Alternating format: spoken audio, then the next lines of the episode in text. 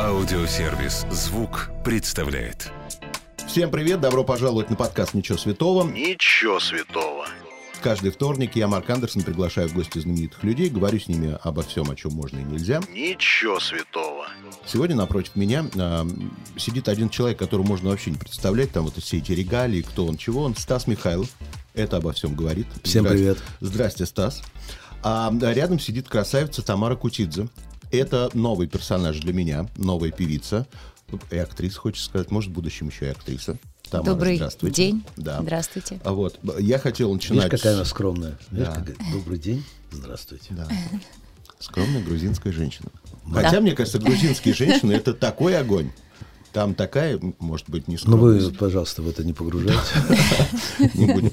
Первое, что хочу сказать. Во-первых, поздравить Стас. В прошлом году Стас получил звание народного артиста. Спасибо большое. А теперь самый главный вопрос, который меня всегда интересует. Ну вот есть за границей такая история. Человек получает Грэмми, артист, и у него автоматом повышаются гонорары. а, Там, за Я альбомы, понимаю. за концерт. Что у нас в России происходит со званием народного артиста? Вот Я- какие плюсы есть? Объясняю. Для меня это э, определенная точка, выше которой больше ничего нет Так. для артиста. Вот представьте, для человека, который родился в таком венном э, городе Сочи, венном. Ну уж прямо малень- энный. Прям ну, уж маленький. Ну, маленький городочек. Тогда для меня он казался тогда очень маленьким городком таким, э, тем более где... И когда ты э, получаешь награду, высшую награду для артиста, которой выше нет.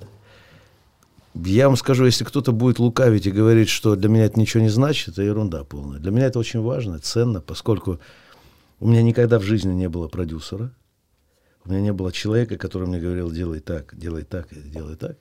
И вот с Божьей помощью, вот с Божьей помощью, вот это самое главное, я иду по жизни, и вот так получилось в моем случае. И с Божьей помощью мы получили вот это звание. Заслужили, наверное. Для меня это очень важно, и я вам скажу так, что это отправная точка для того, чтобы делать что-то больше еще. Выше ничего награды нет.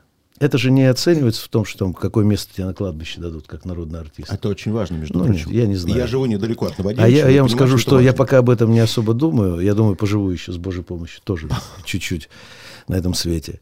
Но очень хотелось бы, чтобы те награды, которые у нас есть, мы их адекватно воспринимали, ценили и не делали, вот даже вот в эфире, чтобы не говорили, что да, это так, случайно. Все награды, которые у меня есть, я к ним отношусь с глубоким уважением. Это правда. Я, например, могу сказать, что э, когда получил Стас Михайлов это звание, а мы, понятно, там в своих кругах полуартистических, киношных, музыкальных. Кто-то говорил, да за что ему дали народного, кто-то говорил, заслуженно. У меня лично... А вы задайте вопрос, я вам скажу, за что. Нет, у меня лично, я, кстати, не считаю, что это незаслуженно, потому что когда народ поет твои песни и знает твои песни и любит твои песни, это уже есть звание народного артиста. Ну, себя хвалить очень сложно, но я вам скажу следующую вещь, что я работаю 16 лет без отпусков, без всего. Я работаю постоянно. Для меня этого нет слова, что там какой-то там могу себе позволить момент, что-то с тем. Это сейчас. Вот за годы пандемии я написал там несколько альбомов и сидел дома. Но я постоянно работаю. Мне за это не стыдно. И кто бы там что ни говорил, что Михайлов имеет то-то, то-то. Да.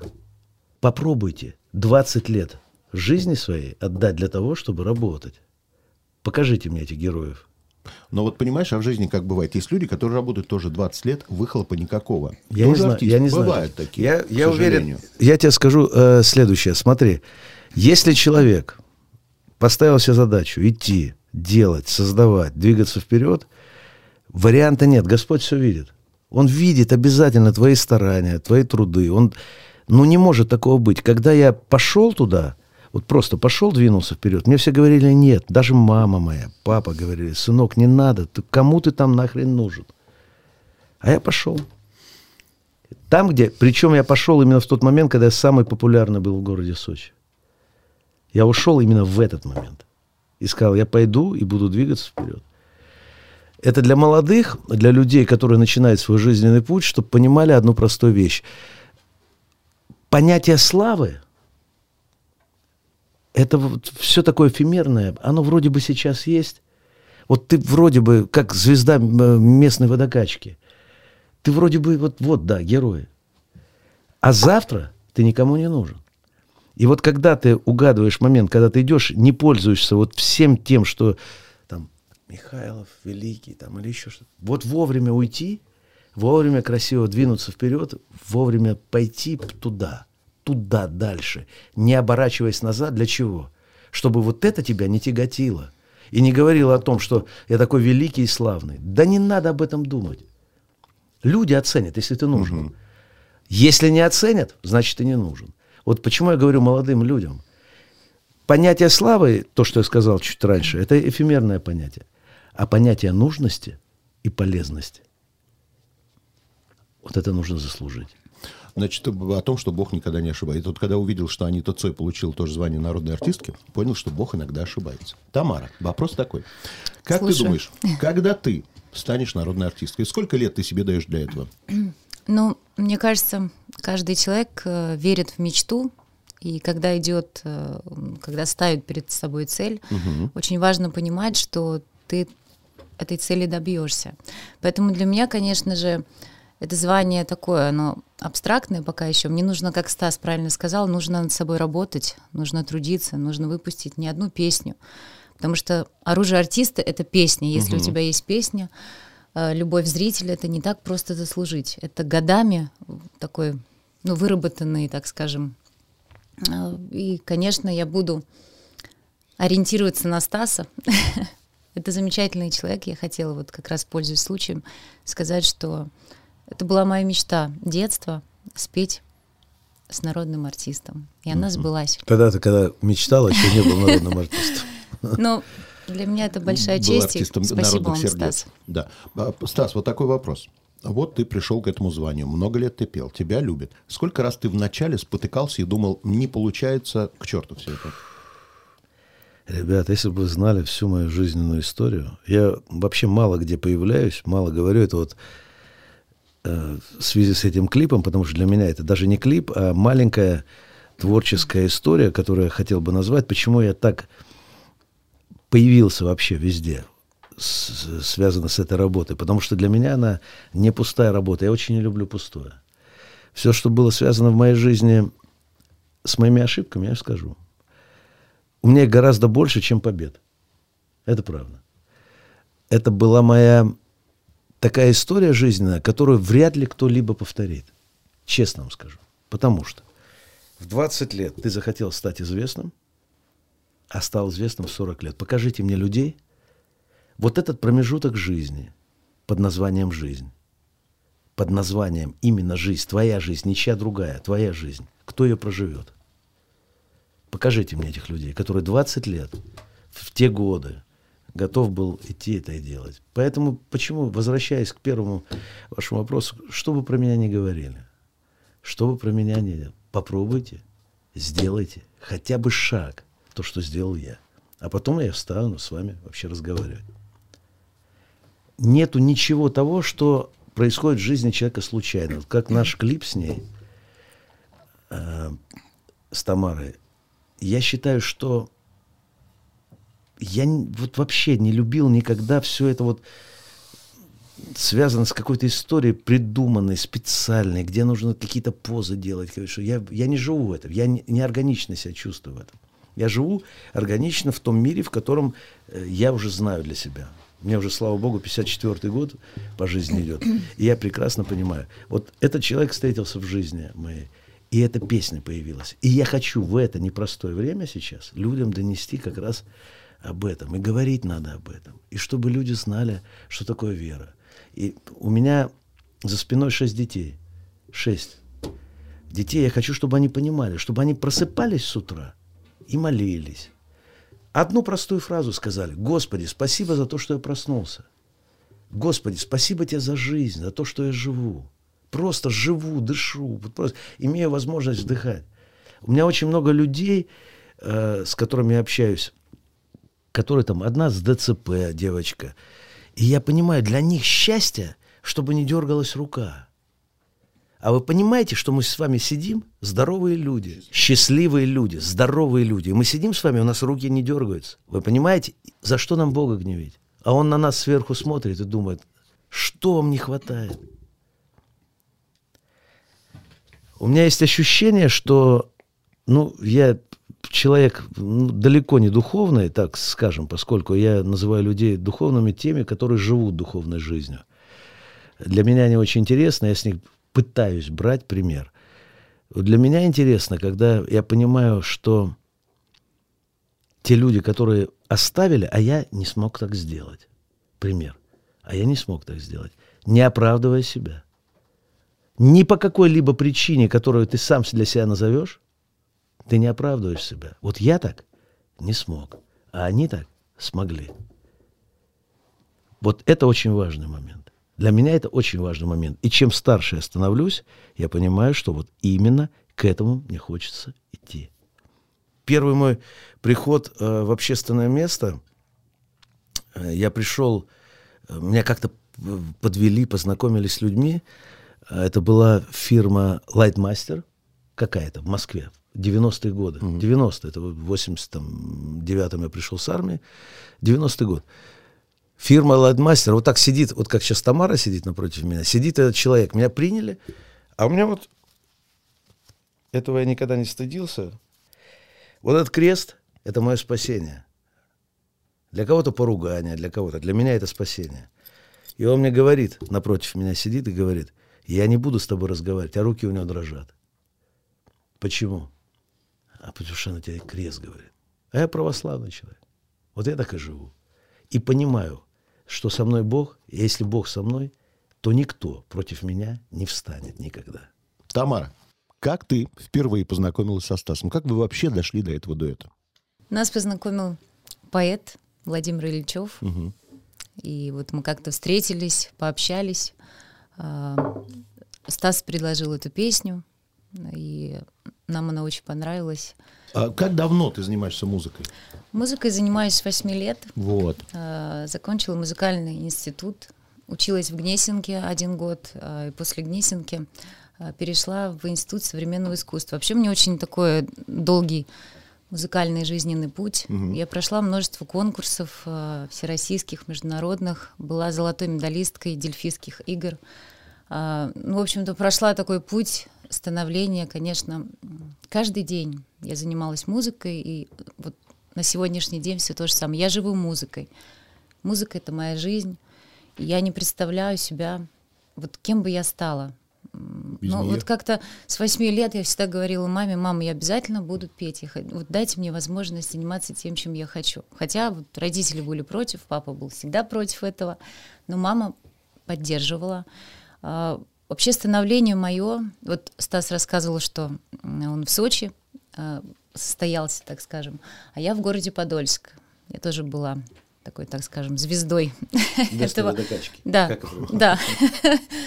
И мэр города награждал. И, в общем-то, ну, все меня знают. И я была, ну, все 27 гран-при. Для меня очень важно, конечно же, состояться в музыке, делать хорошую, качественную музыку, э, исполнять, так скажем, профессионально. Есть ли у тебя своя постоянная уже армия поклонников? Поклонников много, кстати, есть такие очень. Вот одна из поклонниц переехала там, где я живу, сняла квартиру, насколько да. я знаю. Ну, это, она обо всем пишет мне в интернете. В общем, я не жила в Подольске. Это не Как Стас сказал, что меня защищает Бог, я верю в Бога и стараюсь максимально жить с этим. И зло меня не касается. Ты уже мамочкой стала, скажи, мама. Да, я стала мамой. Моей Мамочка. девочке будет год, как раз вот через 4 дня нам исполняется годик. Это моя мечта и смысл моей жизни ну, даже в карьере я как-то такой, вот этот год для меня, я стала другой немножко, ну и пандемия как-то нас всех поменяла, более спокойная, сдержанная, стеснительная, в общем, как-то в себя ушла немножко, но, а так я такая оторва, характерная. А Стас ты и не знал, э, видишь, удивился, что ты оторва. И, в общем-то, работала с композитором известным, с Игорем Матетой, который был скажем. Первый наставник, Прав... я так понимаю. Первый наставник, да. И прошла и Кремль, и Олимпийский, и все в этой жизни творческой.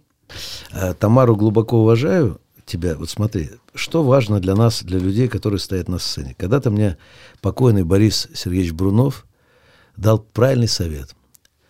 А, я еще был тогда таким, ну, человеком, который, знаешь, с позиции вот все, все могу, все хочу, все это. Я пришел в театр эстрады к нему на прослушивание. Об этой истории мало кто знает, я рассказываю. К нему пришел гость Никулин, они дружили. И я стою, пацан молодой, вот просто, он курил сигары, Брунов. И он сел в зале, значит, в театре эстрады. А тогда не было понятия фонограммы, ничего вообще. То есть надо было выходить, а тогда были солянки. Что такое солянка? Солянка, когда участвует там разговорный жанр, артисты там, такой певческий, там, ну, ну все. Ну то есть все, что можно было, тогда в театре эстрады было. Я выхожу, э, значит, начинаю петь. Он говорит, хватит, у него такой голос был, хватит, спасибо, все. Я говорю, что-то еще спеть? Он говорит, спойте еще что-нибудь. Я начинаю петь, он говорит, хватит, достаточно. А я говорю, что плохо? Он говорит, спасибо, мы вас берем. А я взял и решил, думаю, буду умным. И думаю, сейчас мне подфартит. И беру свой диплом, а Никулин стоит, э, и он выходит вот так со сцены, я помню. И я так выхожу и думаю, покажу ему диплом свой. Гардемарины эстрады. Конкурс первый, 92 год. Покажу ему. Он меня так берет, смотрит на меня, говорит, убери. В Москве надо показывать, что ты из себя представляешь, что ты можешь. Эти бумаги никому не нужны. Это был для меня первый урок, что совершенно... И я пошел на зарплату 30 рублей в месяц. Работал в этой солянке в театре эстрады. Я работал. Мне за это не стыдно. Это было время мое. Недолго, правда, недолго, потому что мне всегда хотелось куда-то что-то сделать. И, ну, это было, была школа и опыт. Вот это мы с тобой не купим никогда, ни за какие деньги. Вот то общение с теми великими людьми, к ним нужно было хотя бы подойти, прикоснуться и посмотреть, как они живут. Вот для меня всегда это было интересно. Всегда. Потому что люди — личности. Не полупокеры, не клоуны, которых мы порой видим в жизни сейчас. Настоящие личности, которые не ругаются со сцены, не кричат, не ипотируют за счет своих татуировок там или еще что-то. Люди — люди, на которых хочется равняться. Вот я хочу закончить свой век именно так. Вот к слову о сцене. Тамара, ты молодая мама. При этом я понимаю, что сцена – это твоя вторая жизнь. Как правило, для мужчин-артистов гастроли, особенно долгие, это считается нормой. Ну, есть кому остаться дома, есть кому остаться с детьми. А вот гастролирующая мама – это горе в семье. Как ты будешь с этим бороться? Для меня это очень болезненно. Я, сейчас, я часто об этом думаю. И иногда прошу Бога, дайте мне возможность еще хотя бы полгода, год, чтобы я была каждый день своим ребенком. И для артиста, конечно, для, вот для женщины это очень сложно. Я приняла решение, что я буду ее брать с собой в какие-то города и как-то так совмещать, стараться быть всегда с ней. Потому что ну, не представляю, как это. То есть такая дочь полка будет? Да, она должна... Ну, хотя мне бы не хотелось, чтобы она занималась творчеством, но, конечно, дети сами выбирают, чем им заниматься, но очень болезненно воспринимаю. Стас, вот такой вопрос. У нас есть огромное количество артистов, которые, не секрет, покупают песни, хорошие песни, потому что понимают, что это будущий хит. Э, купили, я тоже покупаю. Я знаю. Они довели эту песню до какого-то идеального состояния и сразу выпустили.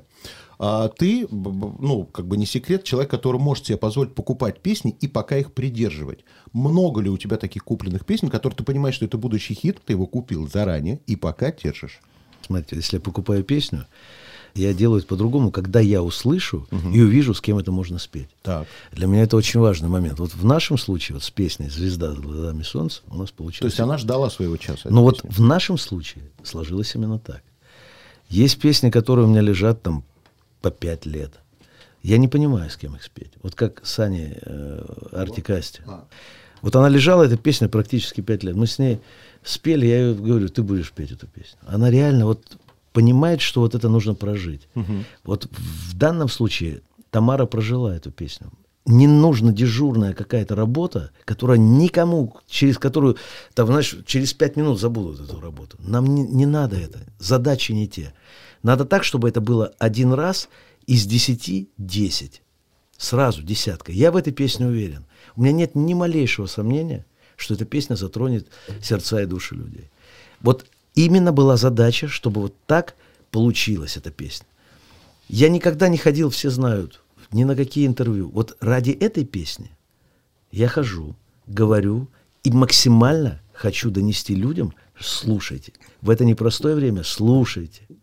Это же чудо, которое может произойти с каждым из людей, которые находятся здесь. Это чудо. Моя мама верит. Моя мамочка верит в Матрону московскую. Но чтобы люди понимали, да, им надо увидеть видеоклип, чтобы Вот они поняли, поэтому- о чем идет речь. Скоро он увидит свою жизнь, этот клип. э, И на- надеюсь, что этот клип будет такой дверцей в ту закрытую жизнь для многих людей, которые никогда для себя не открывали.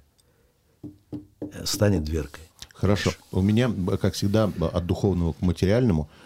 Как бывает на Западе? Видеоклипы, концерты, выпуски альбомов очень часто наберет, с- берет финансовую часть на себя и расходы лейбл. Как у нас происходит? Все по-другому. Есть на Западе вещи простые и понятные. Человек живет с выпуска альбома. И может жить поколением. Допустим, э, песня там «К- «Калифорния» принесла миллиарды людям. Ну, миллиарды. Мы сейчас говорим про отель Калифорния. Да, Eagles. отель, конечно, Иглс, конечно. Отель Калифорния. Песня принесла. Европа. э, спели песню. Они живут за счет альбомов. Здесь все совершенно по-другому. Для того, чтобы здесь стать популярным, здесь нужно выпустить диск. Maybe 5 дисков, 6 дисков, чтобы с- хотя бы зайти кому-то в уши. Если ты нужен, у касс это все происходит. На тебя пойдут. А если на тебя пойдут, тогда ты заработаешь деньги. Здесь совершенно другая история. Вот почему здесь очень долгий путь. Там, выпустив одну песню, ты становишься, и, и работает авторская все история, которая приносит человеку деньги, он дальше занимается творчеством, не думает. Артисту здесь приходится сначала думать о том, как бы жить, чтобы съехать там с однокомнатной квартиры съемной, образно говоря, начать это. Все говорят, что артисты зажрали. Да что не зажрались-то? Они, это самый, это такой, э, я вам скажу, эшелон людей, которые по большому счету-то, они дарят радость людям. Они ничего не делают, они всю жизнь борются с какой-то историей и всегда на передовой э, остаются нормальные. Я говорю, я имею в виду нормальные люди. У них всегда сложности, у них всегда неприятности. Они всегда вот их ругают.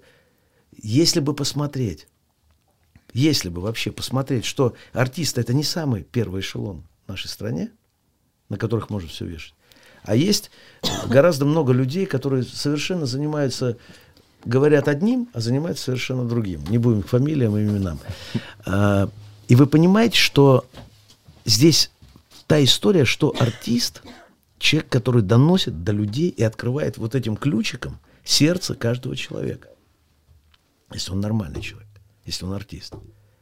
Вот он трогает. Для меня очень было показательным общение с Зельдином, если вы помните. его. Конечно. Да, уникальный человек, которого я увидел за... До 102 лет почти. Ребят, смотрите, вы его видели со сцены, а я его видел за кулисами. Это две разные вещи. Вот человек сидит, ну, я не могу, как э, его коллега, там что-то говорить. Вот он сидит в одном состоянии, выходит на сцену, вот тот, которого мы видели, красавчик, просто выходит и все. Сцена – это донорское место. Ты там не берешь, ты там отдаешь. Вот если это поймут люди, которые начинают заниматься вот этим творчеством, они должны понять для себя одну простую вещь. Это донорское место, где ты себя отдаешь.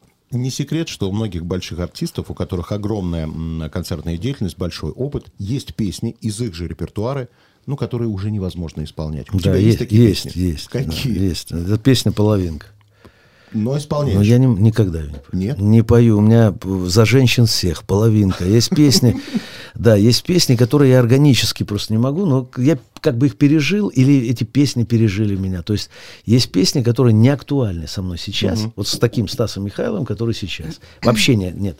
И я их не люблю. Мой папа говорит, сынок говорит, ну, вот мы слушаем, они там еще по старинке слушают это э, радио, там они сидят, и он говорит, ой, а поставили песню там за женщин всех. Я ее не пел лет 15-20 уже. Но неинтересно для меня. Для меня гораздо интереснее, вот все Михайлова ассоциируют по песням от тебя, для тебя, все для тебя. Но это мое, да. Мне за это не стыдно. Как я для себя уже давно заметил, в российском шоу-бизнесе есть две очень сложные для общественности, но невероятно полезные, я думаю, бесценные женщины для своих мужей. Это жена э, Александра Буйнова, Алена. Аленочка хорошая, И очень. жена Стаса Михайлова Идн. Ну, то есть журналисты... Но кто не понимает, я, что- по- я понимаю, что он Да, хочет. да, Да, да, да. что он Нет, э, журналисты и э, тусовочные люди понимают, что эти женщины, они следят внимательно за всем, чтобы все об их мужьях было правильно. Я их прекрасно понимаю. И если бы, я думаю, не Алена, то мы бы уже давно забыли, кто такой Александр Буйнов, будем честны. А, Стас, такой вопрос. Насколько сильно Инна тебя изменила? Вот если бы не было Инны, сегодня каким бы ты был? Что такое моя жизнь, э, связанная с Инной? До этого момента, вот если взять отсюда и отсюда, вот две точки отправные, Михайлов был человеком, который мог прийти, уснуть, проснуться, неважно, там, меня мало что интересовало. С появлением женщины, которая тебя любит, женщина, которая тебя любит и которая тебя верит, является таким стимулом для мужчины, когда ты делаешь те вещи, про которые ты даже не знал. В себе, ты их не открывал до этого. Я вам скажу, после этого у меня появилась какая-то программа по жизни, что мне сделать надо. Не ради, чтобы показать. У нас нет этого в семье. Не для нее, не для доказательств, там, то, что я такой, там, или хороший, или плохой. Она меня просто полюбила тогда, когда я был никто. А никто понятие в моем, вот в моем понимании, для меня тогда, и осознавая, вот, кто я был тогда, она мне сказала одни простые вещи. Когда я пошел э, с людьми разговаривать, 90-е годы были, ну, как она сказала, говорит, что отдай им все. Не, не 90-е, это были э, 2000, 2003, 2003, да, 2003 год, 2004, ну, где-то такие годы были. Она говорит, отдай им все. А для меня было непонятно, как, я, я же работал, все. Я вышел один, поехал э, на встречу с этими людьми, пообщались, я отдал все. Отдал, а тогда для меня это были огромные деньги. Значит, э, и я приехал домой счастливым в однокомнатную квартиру, съемную, где еще у нас кровать была, ножку мы ставили, у нас не было ножки на этой кровати. Я вам скажу честно, что она для меня человек, которого я не предам никогда. Она меня встретила в том состоянии, в котором она пошла со мной по жизни. Для меня это очень важный момент. Я могу шутить, смеяться там какими-то вещами, но она четко знает. И она знает, и я знаю, что мы люди, которые встретились не случайно на этом свете. Это не случайная история. Она мать моих детей, она мудрая женщина, и которая, я думаю, самое лучшее, что вы сейчас видите в Михайлове, наверное, добавила она своих красок. Я что-то по-своему умею. Я могу какие-то глобальные вещи делать, но я никогда не касаюсь вот этих тонкостей, там, что-то там это. Мне интересно все делать, создавать, добывать, что-то вот, вот такое. А она умеет это красиво все обставить. Тамара. Стас Да. сейчас почти до слез меня довел. Можешь ли ты так же красиво рассказать о своем муже? У нас действительно большая любовь, Так, несмотря на то, что он чуть меня старше. это нормально. Именно он в меня поверил, как в женщину. Э, И э, мы вместе три года, у нас не такой большой багаж жизненный. Но могу сказать, что без его поддержки в моей жизни ничего бы не было. И э, очень важно, когда есть рядом человек, который поддерживает тебя, помогает тебе и дает возможность э, как-то реализоваться, наверное. И несмотря на, на, так скажем, какие-то жизненные сложности, мы всегда рядом, поддерживаем друг друга. Э, И я хочу прожить с ним всю жизнь. Вот. Самая Фраза. ключевая фраза, Фраза, да. которая Я тебя ждали. ним Вот самое жизнь. главное, что ты сказала. Я хочу прожить с ним ним всю жизнь, жизнь. да. И родить ему еще детей. Да. Вот и все. Вот э, зачем так все витиевато? Просто я хочу прожить с ним всю жизнь. Друзья мои, если пофантазировать, если все артисты, все группы еще живы, здоровы и гастролируют, каждый из вас ответьте, на чей концерт хотели бы попасть сегодня? Наверное, самый желаемый человек, которого я хотел бы посмотреть, это Владимир Семенович Высоцкий. Посмотреть, э, сходить на концерт или еще и пообщаться? Как человек творческий, человек, который сам артист, я понимаю, я никогда никому не подхожу. Со стороны посмотреть уже было бы приятно, честно вам скажу. Не надо вот это вот э, понебратства какого-то. Я просто бы посмотрел на него со стороны. Мне было бы интересно посмотреть на него. Слушая его песни, просто все, что осталось в записи, я их практически, когда один сам с собой остаюсь, немного людей, которых я слушаю. Немного. Тех, кого я слушаю, они знают. Вот именно тот человек, ключевая для меня личность, личность, именно mm-hmm. личность, непонятная до сих пор для меня, до конца, непонятная, потому что он реально был глыбой какой-то. Вот. Тот человек, который какой-то сдвинул пласт, такой, который я даже подойти не смогу. Уникальный был человек. Вот его бы я хотел послушать. Я Хорошо. Ответил, я ответил. Так, а если вот это вот, как в советское время говорили, тлетворное влияние Запада, кого-нибудь из тех? Чьи-то Ну, концерты это, хотелось бы? это может быть связано с ностальгией такой, знаете, как э, мой покойный брат мне ставил тогда Рэмбо, это 79-й год. Я, наверное, бы посмотрел бы, послушал бы его с удовольствием. Назар, это, то есть вот те вещи, которые э, у меня остались просто в детской такой, на, на том, чем мне было интересно. Самый, наверное, ключевой фигурой Запада, так Мгм. скажем, э, который для меня высший и, ну, самый лучший человек, который, наверное, умеет вкусно, я не говорю профессионально и технично, я говорю вкусно играл, это Блэкмор, Ричи Блэкмор. Это для меня самый гениальный гитарист, которого я, наверное, бы послушал с огромным удовольствием. Тамара, переносимся на твои концерты. Мечты. Анна Герман, Так. Муслим Магомаев, Алла Пугачева, э, Майкл Джексон. Это вот, ну, к Майклу Джексону я бы хотела на концерт. Хорошо. А Пугачева как-то в ряду тех людей, кого уже нет, Ну, так- оказалось. Мне очень нравится Алла. Борисовна и ее творчество. Хорошо. Считаю, что это номер один. Я тоже считаю, что это номер один.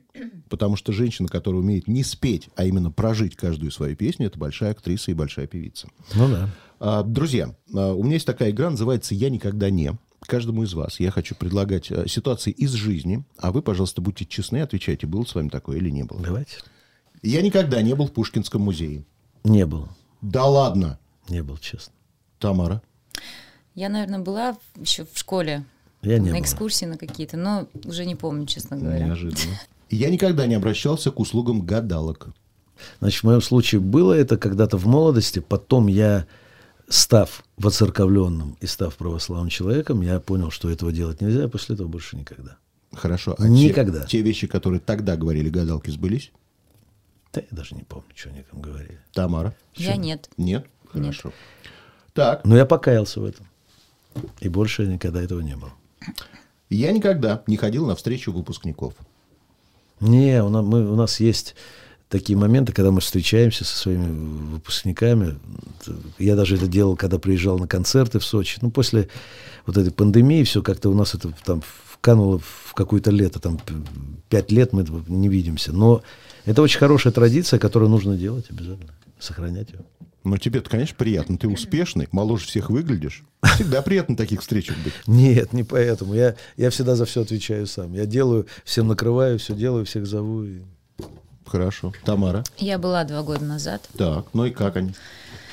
Но вообще не изменились, такие же молодые, такие же красивые, и как-то очень такая приятная встреча была, поговорили, вспомнили самые лучшие школьные годы наши.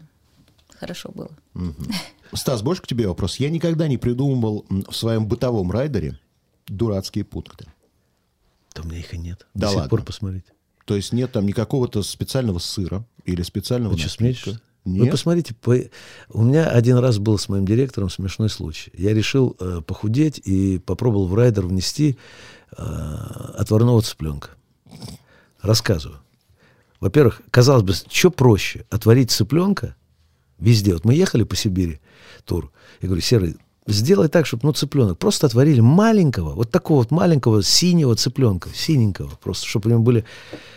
То принесут вот такую бройлерную курицу, то принесут что-то недоварят, то есть невозможно, какие-то кости. Я подумал тогда и посмеялся, говорю, а зачем это писать? Мы когда даже просили людей, говорю, в гостинице приходили, говорили, вот сделайте так, так и так. Она на меня смотрела с немым взглядом, понимала, что этого не будет. думает, что эти идиоты хотят от нас там, в этом городе. То есть, что им опять надо, что этим звездам не хватает. И я с этим закончил. В один момент я понимаю, что у меня теперь колбаса, мясная нарезка, рыбная нарезка, там мед, фрукты, все. Я чай, вот всю эту историю. Потому что ну, это бессмысленно. Слово райдер в России не работает. Чтобы вы понимали. Технически это уж точно, мне кажется, Технически это, это, это для меня это очень важно технически. Вот бытовой райдер нет. Поэтому кто скажет, что он что-то добивается там где-то в Мурманске, он там закажет себе устрицы такого-то там или еще, я, я посмеюсь. Если он правда найдет это, ну, да и не нужно это.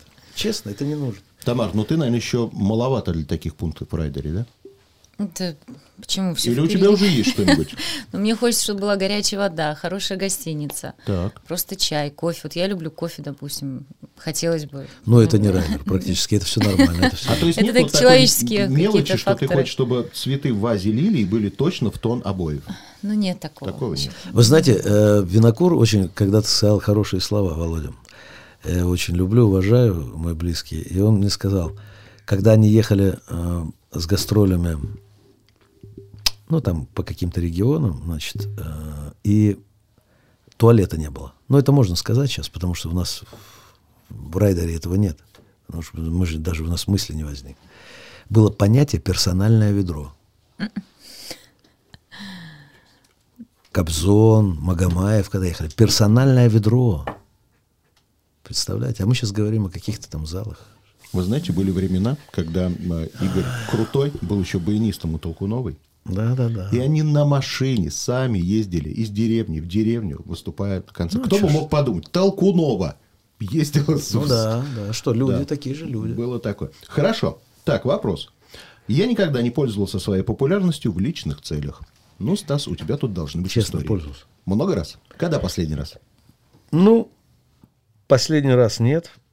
Крайний раз, так скажем. Последний это когда уже все в долину вечной охоты надо зачехляться. Так. Нет, это не про нас. Мы еще поживем. На зло врагам. Ну, крайний раз, Но- когда это было? Ну, я не помню когда, но честно пользовался. Это связано было там, наверное, с передвижением, с каким-то моим там, э, какие-то там, что-то нужно быстро было сделать. Все, ничего больше. Вот, то есть, чтобы вот там прийти и попросить за какие-то вещи, нет, это нет. Ну, люди всегда понимающие. В моем случае были всегда люди, которые со мной в жизни встречались, они с пониманием это всегда принимали. То есть вот так, чтобы Михайлов там мя-мя-мя, этого никогда. Никогда, потому что я уважаю людей. Так, Тамара.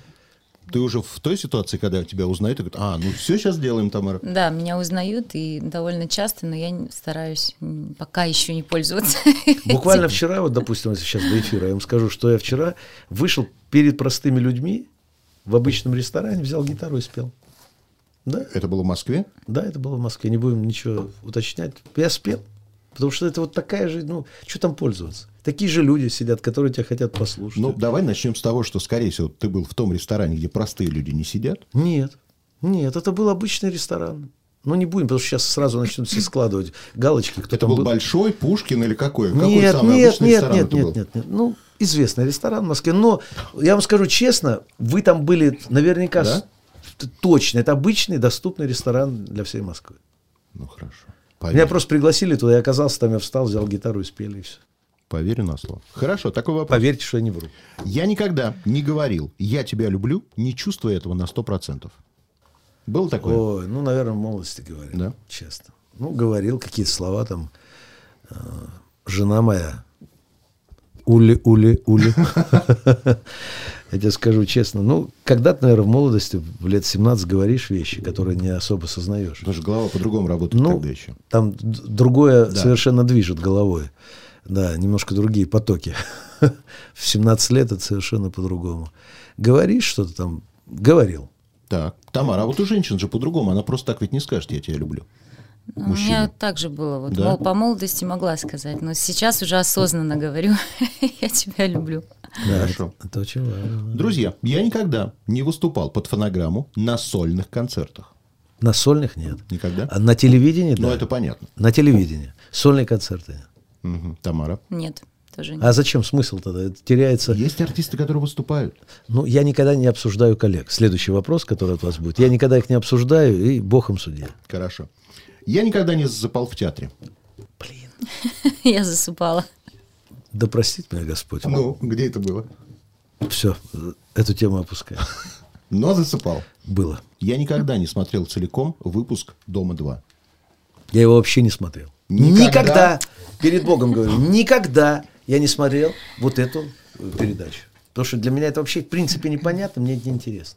Тамара. Я смотрела. Наконец-то ты не сказал. Я как Стас никогда не смотрел. Не-не-не, я Да никогда нет, не ну смотрел. я говорю, как За не чувствую, то, как есть на самом деле. Я смотрела Что мол- ты там по хотела молодости. увидеть? Любовь построить она хотела. Как-то вот все серии, когда начался проект, я смотрела. Но потом, конечно, уже спустя 10 лет нет. Я никогда не читал целиком «Войну и мир».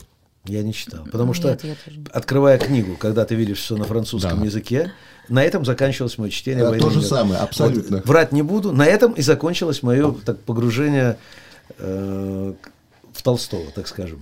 А ты знаешь, есть люди, которые заставили себя ради этого выучить французский. Чтобы Ну, это- читать потом Толстого. Вот, кстати, хорошая мысль. Я сейчас дочери своей, она у меня хорошо говорит Французский, по-французски. да, я знаю. Мне интересно, что там написано на этих страницах? Вот что там А такое? там прям с первой страницы целый Да, там это начинается, всё, да. я на этом заканчивал. Открывал раз, два, три, и все думаю, «Щ, спасибо, рядовой Михайлов, стрельбу закончил. Так, Тамара, читал ли ты целиком? Точно так же. Точно так же, хорошо. Три страницы и Мапассана дальше. читали, Золя читал, Эмиль Золя. Я очень много читал. Герберт Уэллс. Я в детстве читал такое количество книг. Потом я стал читать духовную литературу, которая мне интересна. Сейчас я даже не трачу время на все то, что у меня, если есть возможность, я читаю именно духовное, то, что связано с моей жизнью. Вот мне это интересно. Все остальное я сейчас не читаю вообще. Помнишь ли ты, что ты когда-нибудь ходил на родительские собрания своих детей? Может быть, ходил. Может быть, один раз как-то ходил. Нет, наверное, нет. Наверное. Наверное, нет. Отвечу так. Хорошо.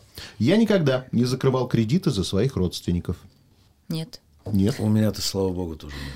тоже нет. Хорошо. Так, вопрос. Я никогда не хотел изменить что-либо в своей жизни.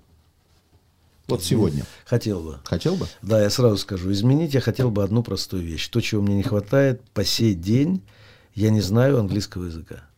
Я бы изменил, наверное, отношение мое э, вот именно в том возрасте, хотя я человек, который пишет песни, пишу музыку, я не могу научиться английскому языку. Или вот та разбалованность моих помощников, всех людей, которые рядом со мной, которые переводят мне. Я не могу. Я могу объясниться в ресторане, но я понимаю, чтобы я решил столько глобальных бы вещей, как человек, который сам занимается бизнесом, я бы сделал это более обширно и более бы глубоко сделал бы.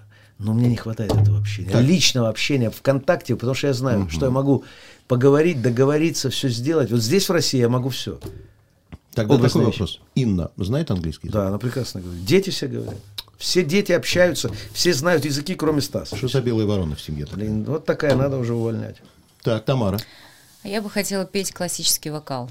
Хочешь, правда, петь классику? Да, да. Ну, как-то есть у меня такие нотки в голосе. Вот. Сейчас мы за, за эфиром послушаем. И узнаем, готовы ли ты к этому. Хорошо. Финальный вопрос, действительно серьезный. Кто или что для вас свято? Но для меня все понятно уже с годами. Это мои родители, моя семья, позиции, которые я, для меня они святы. Они незыблемы. Вот это очень важно, кстати. Позиции, с которыми я иду по жизни по этой. Я их не поменяю уже. Тамара. Родные, близкие люди. Мой супруг, мои родители, моя семья, моя дочка. Ну и, конечно, всегда оставаться человеком в любой ситуации. Спасибо вам человеком. большое. Спасибо, Спасибо. за эфир. Очень хороший, теплый Спасибо. эфир. Спасибо. Пока. Если вам понравилось, сохраняйте эпизод, чтобы было удобнее следить за новыми выпусками, которые выходят каждый вторник в аудиосервисе «Звук». Через неделю новый герой. Дождитесь.